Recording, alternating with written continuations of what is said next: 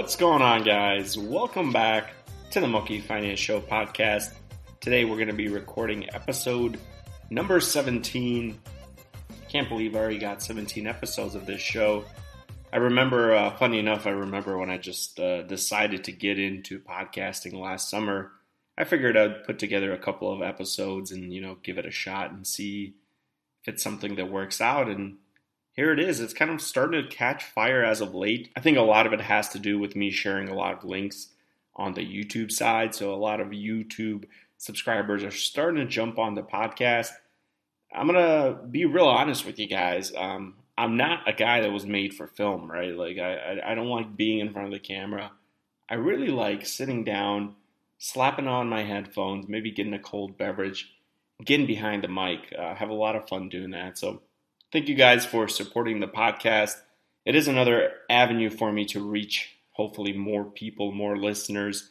And I know some subscribers actually prefer the podcast just because they could throw it on in their car or if they're working out or whatever the case may be, they can throw it on on their on their phone and you know put it in their AirPods or whatever headphones they got and kind of uh, uh, get entertained. Hopefully, get educated for half hour, fifteen minutes, forty five minutes, depending on how long I go.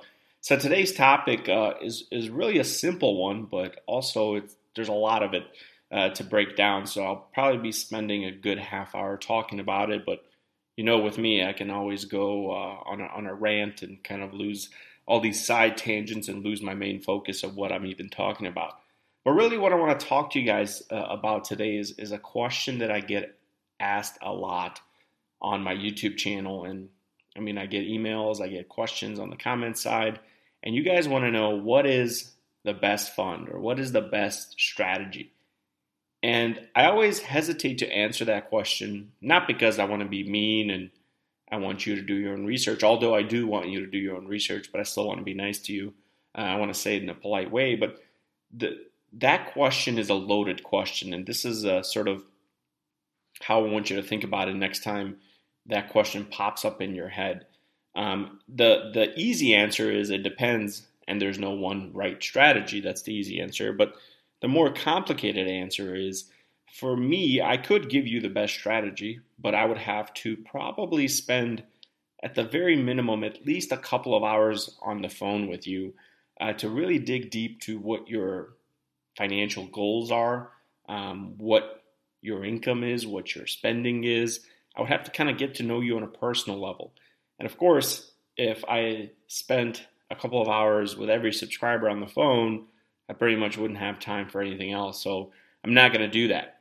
So on my channel, I, I, try to give you advice that's applicable to a, a bigger, broader audience.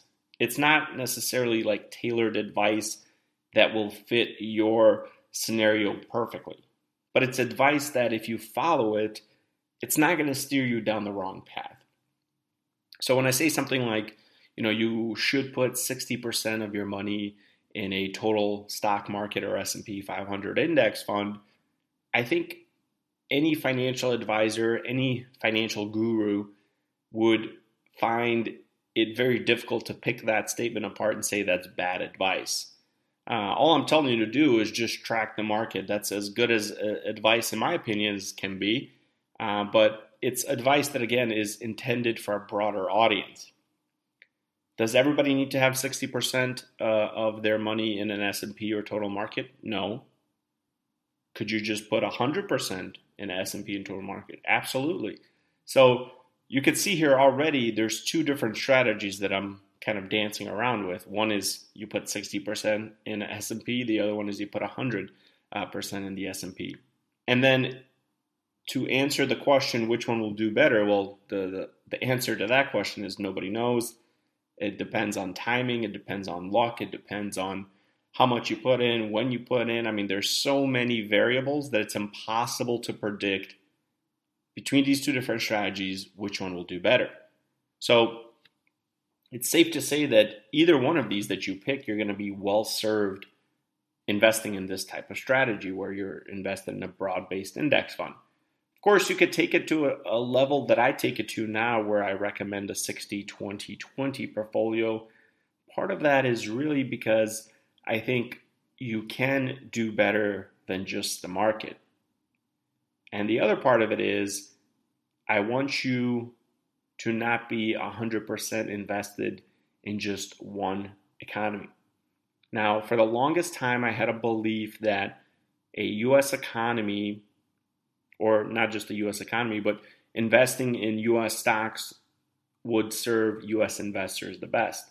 And I still have that belief for the most part. And even in the strategy that I recommend now, it's really 80% in the US stock market, which most people think it's too aggressive. If, if, if you look at a world fund, it's typically a 50 45 a 55 45 where it's 55 in US and 45 in international. That's a well diversified global fund uh, that ranks companies on market caps. I think that's too much in international, and some people think, well, that's not enough in international. So you can already see there's differing opinions on what an investor should do.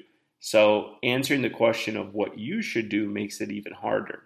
But here's why I think the Mookie 3 strategy is effective at at least getting you started in the right direction. It might not be the best, but it will get you started in the right direction. And as you educate yourself, as you learn about risk tolerance, risk capacity, and some of you might even learn about risk avoidance.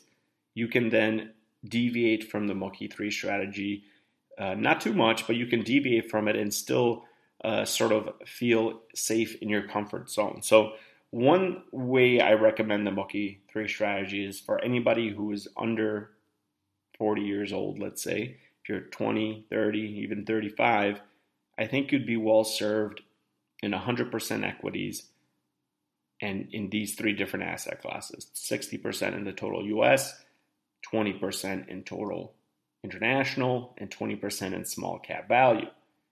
Now, I say that as a broad statement. I don't know if you specifically would be well served because maybe you're somebody who who's risk adverse and you can't handle the volatility of small cap value. You can't handle a 6% drop in one day. Well, that if that's you, then you're not going to be well served in the Mookie 3 strategy because 20% of the strategy is in a highly volatile asset class, which is small cap value. But if you're somebody who says, well, a 6% swing is nothing, I invest in cryptocurrencies, I do 30% swings in a day, so yeah, I can handle this. That's two different investment strategies right there. So it's very difficult for me to tell you what the best strategy is. So when I talk about the Mookie 3, it's a strategy that I personally use, and I don't hide that fact. It's a strategy that has helped me build wealth even before I implemented it, but now that I have implemented, uh, my net worth's gone up by something like $50,000 this year. Uh, a lot of that has to do with small cap value. Uh, I'm not going to lie to you. I mean, the S&P 500 it's been doing good. International side's been doing good. But when I originally got into small cap value, I did it first on my HSA side with Vanguard, and I got into the Vanguard Small Cap Value Fund back in uh, last summer when small cap value was out of favor. And I plowed in my $7,200 contribution into my HSA. I put it all in small cap value because I already had a large cap value fund in there. And that large cap value did really well. That small cap value did even better. It damn near doubled my money in less than a year. And then I implemented the same strategy on my public portfolios that you see here that I talk about on YouTube. You've seen small cap value appear in my taxable, although a small percentage. Seen a bigger percentage appear into my Roth. I think now I've built that up to like $6,000 value in small cap value in my Roth. I've done it in my traditional. I've done it in my 401ks and my wife's 401k. So when I come on here and I say you should have 20% in small cap value, and I show you I'm in 20% small cap value, unfortunately, that doesn't mean it's going to work for everybody because I can see a, a scenario where if you're putting in 20% in small cap value and you're 55 years old, you might not get rewarded with the premium. You might actually underperform. And that would probably be a bad choice for you. But it's impossible for me to know that because I don't know you. So I, I appreciate the questions you guys ask. I think uh, it, it's great that you're asking them, but at the same time, just understand that uh, the complexity of your question. I know you're looking for a simple answer, but the complexity of the question uh, makes it that I have to give you a four or five hour long answer. And unfortunately, I can't do that for everybody. Even for you know people that are in my private membership groups, I I, I don't do that for them. Um, there's family members that I've helped out, but I always give them a uh, a big caution at the end that says, "Be ready to lose this money, at least paper loss." And for anybody that follows my channel, hopefully you guys understand that this stuff is uh, is not guaranteed. Um, I don't want to come on here and sit and make it look so easy that it almost feels guaranteed because it's not. Uh, of course, I can wake up tomorrow and you know a lot of the stock market could be in trouble, and so would my net worth. But that's sort of the risk you take. You have to put up some capital at risk if you want a premium in return. If you don't want to take on risk, which is fine, I've met people that don't want to take on risk, you can do something that's more of a guaranteed asset class, something like a, a CD, a certificate of deposit. I mean, I'm not sure what the rates are right now, but I'm sure you can probably get 1%. Um, unfortunately, you know, your uh, your 1% CD that is going to lose out to inflation long term, but at least you'll have the sense of security that you're not losing your capital investment, at least in, in dollar amounts. If you put in $10,000 in a CD, after the maturity, one, 10, however many years it is, you're still going to get your $10,000 back plus interest. So there's no risk there, but there's also no premium. It doesn't really pay anything. 1% doesn't do anything. Uh, so that wouldn't be, in my opinion, a good option, but for some people it is. And then you can step up from there into something like a bond fund. And uh, I talk about this a lot uh, for people that are older in life or are on their way to retirement or are leaving the accumulation phase of their portfolios and getting ready to enter wealth preservation uh, stage in their life. Bonds are very important. Bonds are sort of that anchor that will hold everything together. It's that glue uh, that super glue really that holds everything together when everything else around you is falling apart on the equity side. So yeah, bonds serve a purpose, but I can't tell you how much you should have in bonds because that's something you need to figure out. It all comes down to how much money you want to lose. Um, if you're comfortable with losing 10%, then I would probably say you should be uh, mainly in bonds and very little stocks. If you're comfortable with losing 30%, then you might uh, like something like a balanced portfolio, 50 50. You're comfortable losing 50%, then you might like something more aggressive, like an 80 20 portfolio or even a 100% equity position portfolio. But again, it's up to you to determine that. Same thing goes with what types of bonds do you want? Do you want to keep it simple and just buy the total bond market on the US side? You can do that. Um, that will give you pretty much all uh, government bonds a couple of maybe 15 20% allocation to corporate bonds, very little. And uh, really, it gives you intermediate term US Treasuries. If you're comfortable with that, that's fine. If you want to do it on your own and you want to buy corporate, you want to buy government bonds, you want to buy T bills, you want to buy inflation protected bonds, you want to buy municipal bonds, you can go ahead and do that on your own. The thing is, there is no right way about doing this. It's, it's up to you. And then when you when you look at from bonds, just moving along asset classes, because I get this question a lot too, is cryptocurrencies. Should I have cryptocurrencies in my portfolio? Well, I personally don't. Um, the reason being is to me, a cryptocurrency is nothing more than a commodity like gold or precious metals.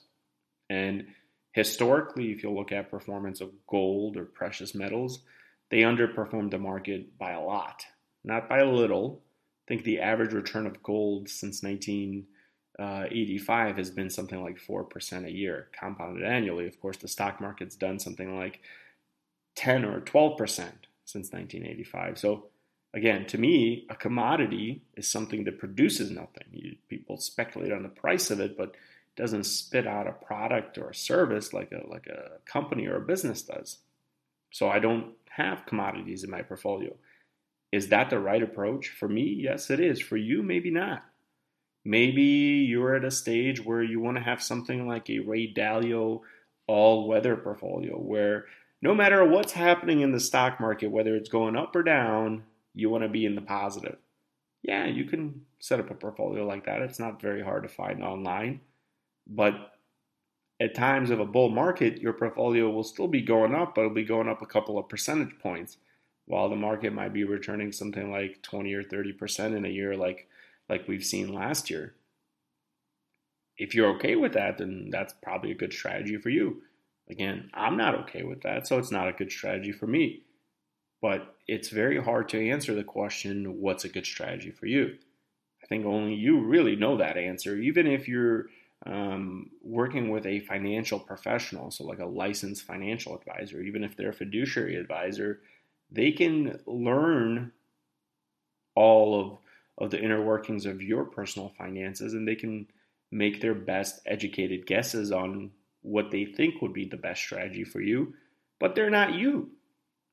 You're you. You're the only one that knows. It's like uh, that uh, weird, uh, it's kind of like the weird psychology behind if you think about doctors, right? So doctors will throw everything but the kitchen sink at trying to help a patient cure cancer or uh, operate on them, whatever the case may be. But yet, then when the doctor needs medical attention, they're sort of taking the path of least resistance. And if you just kind of sit behind and wonder, like the psychology behind that, why that is, because doctors know what's best for them. And they're going to treat you differently as the patient because they're doing what's best for you, the patient. Same thing with financial advisors. Financial advisors know what's best for them, and they may not invest in funds that they recommend to their clients. And it's actually standard practice that they don't because they wouldn't own those funds themselves personally. So it goes back to only you know what's best for you. And, I, and it is my belief that nobody can look over your money, nobody can manage your money better than you can because it's your freaking money while I encourage you asking questions, I think it's a little bit of a of a funny question to me, just because I, I do give sort of sometimes funny responses. Uh, sometimes I do get emails in like at, at, midnight, and you know people asking me, "Oh, should I invest in this or should I invest in this?" And I kind of give you know the old uh, broad response of you know do what you think is best, um, because I truly believe that, and I think that's what you should do. Uh, your belief that that's best for you can't be uh, questioned by anybody else because nobody else knows, in my opinion, nobody else knows what's best for you other than you. Um, just like somebody telling me that uh, I'm conservative because I invest in uh, index funds, and that's sort of you know a conservative way to invest. Well, first of all, it's a bunch of malarkey, but second of all, that's their opinion. They don't know me. They don't know what my net worth is. They don't know how much money I make. They don't know how much money I spend. They don't know how much money I'm willing to risk. So by them saying it's a bad investment for me, well, I'm sorry, but you don't know me. So let's move on because I think it's important to kind of get through all these asset classes uh, as this talk about cryptocurrencies and different uh, alternative asset classes comes up. I always laugh at that, but um, so wh- where do we stop at? We stopped at crypto. So yeah, gold is another one. Um, if you want to underperform the market, eight out of the 10 years invest in gold and you'll underperform eight out of 10. But yeah, you will outperform two out of 10. So there you go. At least you take that win. Um, you can also do precious metals. You might do a little bit better with precious metals, although precious metals tends to be a little bit more speculative than gold. So good luck with a little bit of added volatility, but still underperformance. You can then move on to equities if you wanted to, and not all equities are created equal either. You can start, for example, with uh, international equities. So you can invest in developed international markets, which generally over the last 30 years have underperformed the S&P 500. You can invest in international emerging markets, which yeah, they have a little bit of added spice and kick, and sometimes they might return 90% in a year, but then they're volatile on the on the back end and they lose, you know, 20, 30% in a year. But yeah, you can invest in that. You can then invest if you want to uh, jump across the pond and you want to invest in the U.S. stock market. You can invest in the S&P 500. It gives you about 9.73% a year historically. If you want to go broader, you can invest in the total stock market. If you want to go more narrow, you can invest in small cap value or large cap growth or mid cap value, mid cap growth. If you want to go even more narrow than that, you can break down the US stock market by individual sectors. And you can invest in the real estate sector, in the technology sector, in the energy sector. I mean, there's 13 of them, so pick pick your poison. If you want to go even further than that, you want to be a real genius, you can pick individual stocks. That's really next level stuff because when you're picking individual stocks, you're really saying, I believe in this stock. Unfortunately, if you pick individual stocks, more likely than not, you'll underperform the market because there's this thing that really there's over what 35 3600 stocks in the stock market in the past year maybe less than 20 stocks contributed to the returns of the total US stock market the other you know 3450 well they did all right. Some of them did just as well as the stock market but majority of them usually 60 to 70% of them are going to do worse than the stock market. So then you're betting on your ability to pick the best ones and know exactly the right time to buy them, exactly the right time to get out of them, sell them. Of course, an argument could be made well, I could just buy and hold it. Well, you could. I just did a video recently showing what happens when you buy and hold stocks. when you buy and hold stocks like Pepsi, Coca Cola, you underperform the market. Um, if you try to time it, you might do even worse. So, with all that sort of floating around and kind of that I got you thinking now, let me ask you a question What's the best strategy? You can see easily how it's a very difficult question to answer because when you ask me that question, I have to think about all those different asset classes. I have to know you personally and what your tolerances are and how much you're willing to lose because that's always the big question. How much are you willing to lose? willing to lose 10%, 20%, 30%? Are you willing to lose 100%? Because I can find you something. Something that's called uh, blackjack that you can make double your money in one second, but you'll lose all your money in one second too. I can find you an investment like that if that's what you want, but how much are you willing to lose? So that's why when uh, I I get asked that question, I kind of just kind of chuckle and um, I, will do my best to answer, of course, with the limited information that I have. But just know my answer is really uh, as good as the advice that uh, you're seeking. It's it's not that good because unfortunately I don't know you, and even if I did, I still wouldn't do it better than you. So that's why I'm a huge advocate for do it yourself investing because with do it yourself investing, you are the one that takes control. You educate yourself on asset classes, on investments, and you make the decision. And maybe sometimes it's not the best decision, maybe sometimes it is, who knows. But at least it's you who's controlling the decision. Of course, you might be influenced by other people, and I'm not saying that's a good or bad thing. I, I hope to influence a lot of people, but in a good way. Uh, I hope to influence people to become long term uh, buy and hold index, index fund investors and not so much speculative uh, trade this and that investors. But somebody who's day trading might look to influence you to be a day trader because they believe it's the best strategy. So you see what the problem is here? Everybody thinks they have the best strategy. I'm no different. I think I have the best strategy. Why why would you listen to me compared to all these other people? I don't have an answer for you. I have no idea why you're listening to me right now. But I'm assuming you made a choice and it sounded right, sounded good. You did some research and you're like, yeah, this guy knows what he's talking about. Okay. No, with my investing, I try to keep um, emotion out of it. Uh, I try to use data and, and numbers because numbers don't lie. Uh, I don't care too much about people's opinions because opinions are there's no facts behind opinions they're just an opinion but numbers don't lie So when somebody, you know, brings up the data, I listen. When somebody brings up an opinion, I'm just okay. That's cool, but what does that mean? It means nothing to me. So that's really how I came into small cap value. One little side tangent here. Uh, hopefully, this podcast is providing some value, but let me give you a side tangent about how I came into small cap value. So, for the longest, I was a believer of a one fund system, and that was a S&P 500 or total U.S. stock market. And I don't make this a secret, but you know, I built my first hundred thousand dollars in investments in one fund, FSKAX. It's the only fund I used.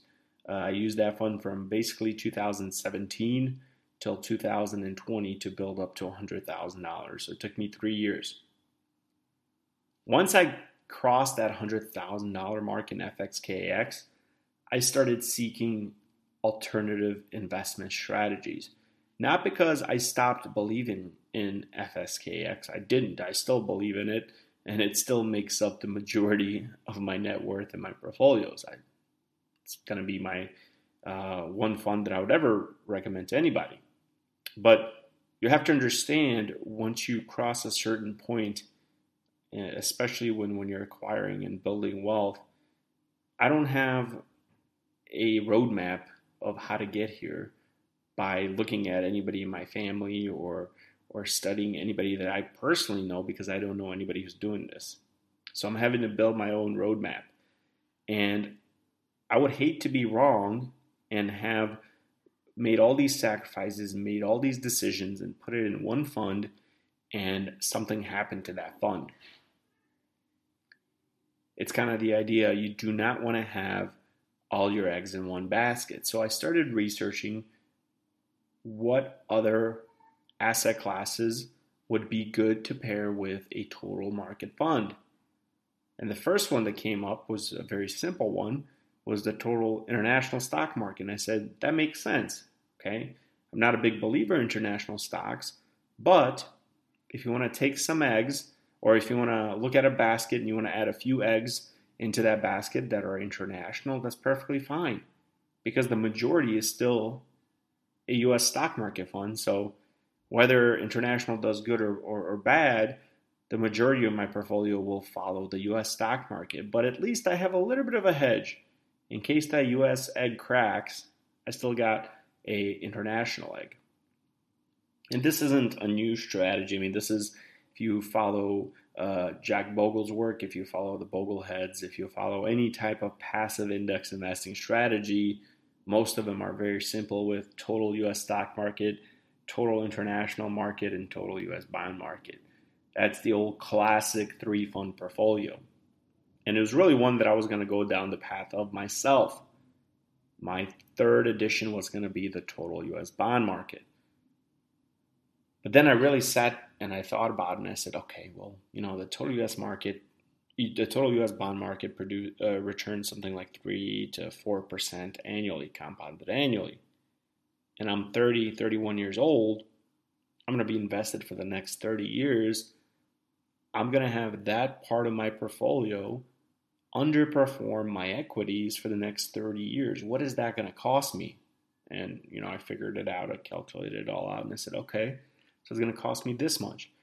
Am I willing to risk the safety and security of a total bond fund compared to a total US market fund over the next not doesn't have to be 30 years because again I do plan on getting into bonds I just said am I going to risk all this potential future growth for the security of sleeping better at night or not checking my portfolio or not worried about volatility. And when I asked myself that question, I said, I'll sleep just fine with no bonds as I would with bonds because the type of investor that I am, I'm a stone cold investor. The price of the stock market means nothing to me. I don't care about the price. So I said, okay, well, if, if this type of volatility of 30, 40, 50% doesn't scare me, I'm not going to put a bond fund. As soon as I made that decision not to put a bond fund, guess what happens? March 2020 happens and the stock market crashes. And my theory is put to test right there and then. Does this volatility bother me? Can I hold this? Am I going to sell? What am I going to do? And it worked out for me. Instead of selling, I bought more. And instead of going to from uh, uh, equities to, to bonds like a lot of investors did back in March 2020, I stayed the course and I was 100% equities and it paid off. Of course, I got lucky. It could have gone the other way, but at least I got to test myself and say, okay, my theory worked. So then, with that appetite for growth, I said, let me find something that can do even better than just a total US stock market and a total international market. And that's when I started doing my research into small cap value. And I promise you, I know I was getting into small cap value. I just want to give you that little bit of a side story so you kind of know where I'm coming from.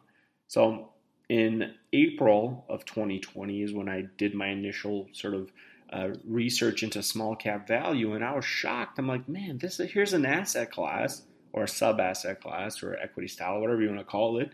But here's an asset class that beats the S&P 500 over a long period of time.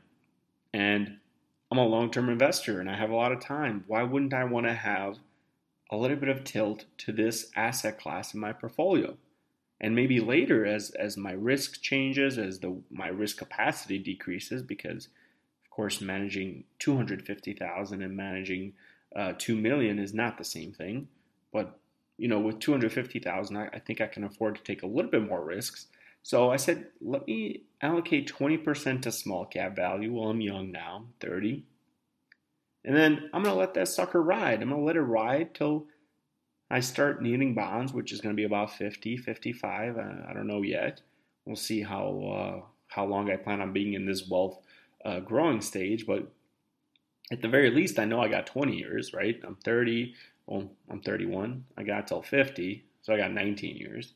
But you know, I got enough of a time horizon that uh, it'll be in my favor, hopefully. And of course, if it's not, well, you know, that's the risk you you take, and that's the premium and the price you pay. You know, like you want to outperform, well, you're you're not going to be guaranteed outperformance. But when I think about it, well, if I would have just stuck to my original plan and I had 20% of the total US bond market, I was almost guaranteeing that I would underperform. So if small cap value does 7% a year instead of the 13.8% that it historically has done, I still would beat my original strategy of having uh, total US bond fund in there. So that's kind of the way I thought about it, and that's how I came up with the 60 20 20 rule uh, when it came when it came to my strategy. And I don't think I really spent a lot of time explaining uh, in my videos about how I came uh, uh, across with 60 20 20. It seemed like, you know, such a sort of like a random number or a random uh, asset allocation, but it wasn't really random. I back tested uh, many, many different strategies.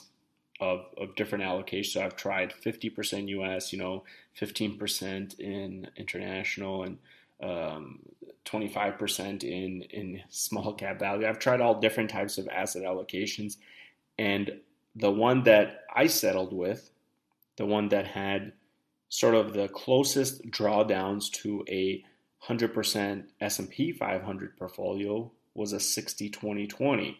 Um, it performed as far as drawdowns, it crashed at exactly the same rate as the S&P 500. So in 2008, um, this portfolio small cap, this portfolio with small cap value would have done negative 55% and a portfolio with just the S&P 500 would have done negative 54%. It's a negative 1 difference. So are you willing to pay the price of negative 1 to potentially outperform? The answer for me was easy. The answer is yes. Now, in today's times, if you look at what small cap value has done since last year, it's beaten the S&P 500 2x the S&P 500. So that choice to add small cap value instead of the total bond market paid off because I just doubled what the returns of the S&P 500 are. Now I know I'm not going to do that year in year out.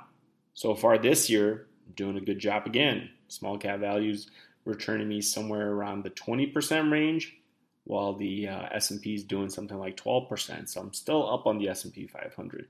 So look how important that little decision that I made of 20% to the bond market, saying, no, I'm not going to do that. Instead, I'm going to look for something that's more aggressive and I put it in small cap value. That little decision sort of changed the trajectory of my investments for this past year. And it allowed me to make an additional $50,000 in the stock market that I wouldn't have made. Now, again, I'm going to challenge you. Is that for you? I don't know. I, I really don't know. But you have to sit down and go through this thought process that I just laid out before you. I gave you exactly the thought process that I had in my head to come to this conclusion that I need small cap value in my portfolio. So I'm going to challenge you to do the same thought process with whatever asset class it is and come to the cl- conclusion do you need that asset class in your portfolio? And what are your beliefs? And what do you believe will serve you best long term? Whatever decision you make, just keep the long term in mind. It's so important. Don't speculate on price. Don't speculate on what the future would look like. You don't know that. You don't know what it's going to look like. I don't know what it's going to look like. But focus on what you believe and focus on what historically the numbers look like. When you look at the data historically, the data won't lie to you. When you draw up some conclusions of, of some kind of future that you or Cathie Wood or that Elon Musk or cryptocurrency this, Dogecoin that, that is a narrative. That's not, there's no numbers behind that that prove that. So stay away from narratives, stay away from noise, focus on data, focus on your personal beliefs, and invest based off of those. Nine times out of 10, those won't steer you wrong. It's the highly speculative, I heard from a buddy thing that's going to steer you wrong. Or I watched this guy's YouTube video and he said this stock will 20x. That's the kind of stuff that's going to steer you wrong. Um, Bitcoin's run up to 60,000. I got FOMO. I got to jump in. You buy in at 64. That's the stuff that's going to steer you wrong. Um, draw your own conclusions. Of course, make educated guesses. Investing is, at the end of the day, our best educated guess. There is no real uh, science behind it because it has uh, one of the most unpredictable factors in it. Has the human emotional factor, um, and people sometimes their emotions will uh, make them believe uh, anything.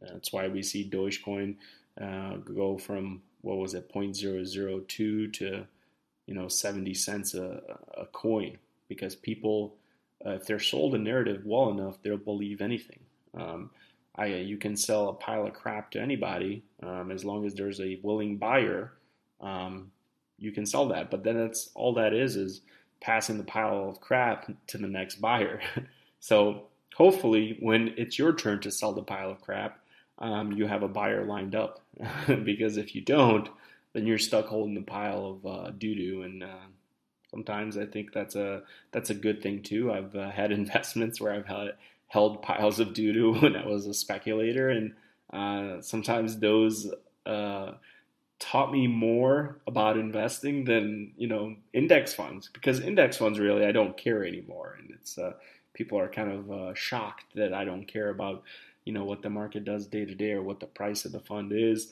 Um, really I just focus on one thing is my balance growing and uh, since I've been embracing index funds in in uh, 2019 when I first really started to embrace them yes my balance has grew grown since then. Um, and the rest doesn't really matter. I think um, people are searching for shortcuts when there isn't any. Uh, people are searching for overnight successes uh, when the probabilities are so low that that will be you. Uh, and I come on here and give you uh, something that gives you the best probability of success, but of course takes the longest as well. And I just challenge you how patient do you want to be? If you want to be patient, then uh, be patient. If you want to be impatient, then go ahead and search for something that will do uh, better than, than what I'm suggesting. All right, guys, that's all I have for you. Thanks so much for tuning into episode 17 uh, this week's uh, podcast. If you're listening on the Apple podcast side, you have the ability to leave me a rating and write me a review. And this is so important because this is really the only way the algorithm will push out this content to more people like you to hear it. So I always encourage you guys not just to leave me a rating, but to leave me a review because I will read them live on air. So we have one, uh, and this is kind of exciting. This is the first one I'll be reading on air. So this one is from, and I'm sorry if I mispronounce your name, but it's the Don 5% 5. I'm not really sure what that means, but the Don 5% 5 said, This podcast keeps me in check. Moki's on a mission to build and maintain wealth the intelligent way. I make this podcast my ritual and listen to it whenever I think I'm smarter than the market. Wow, Don, that's a powerful review there. Um, I'm glad, first of all, that uh, you know this podcast gives you that sort of um, uh, calmness to uh, really uh, humble yourself because uh, I, I think humbling yourself is, is one of the greatest uh, characteristics that any human can have. Um, and yeah, if you really think you can do better than the market, um, go ahead and try, and then you know you can come back and listen to the podcast. So that's what the Don says. That's what the Don recommends. So I'm going to recommend that too. Hey, uh, thanks so much for reading that review. Thank you guys so much for listening. I really, really appreciate every single one of you. And uh, like always, have a great rest of your day. And until next time, remember move obstacles, keep investing.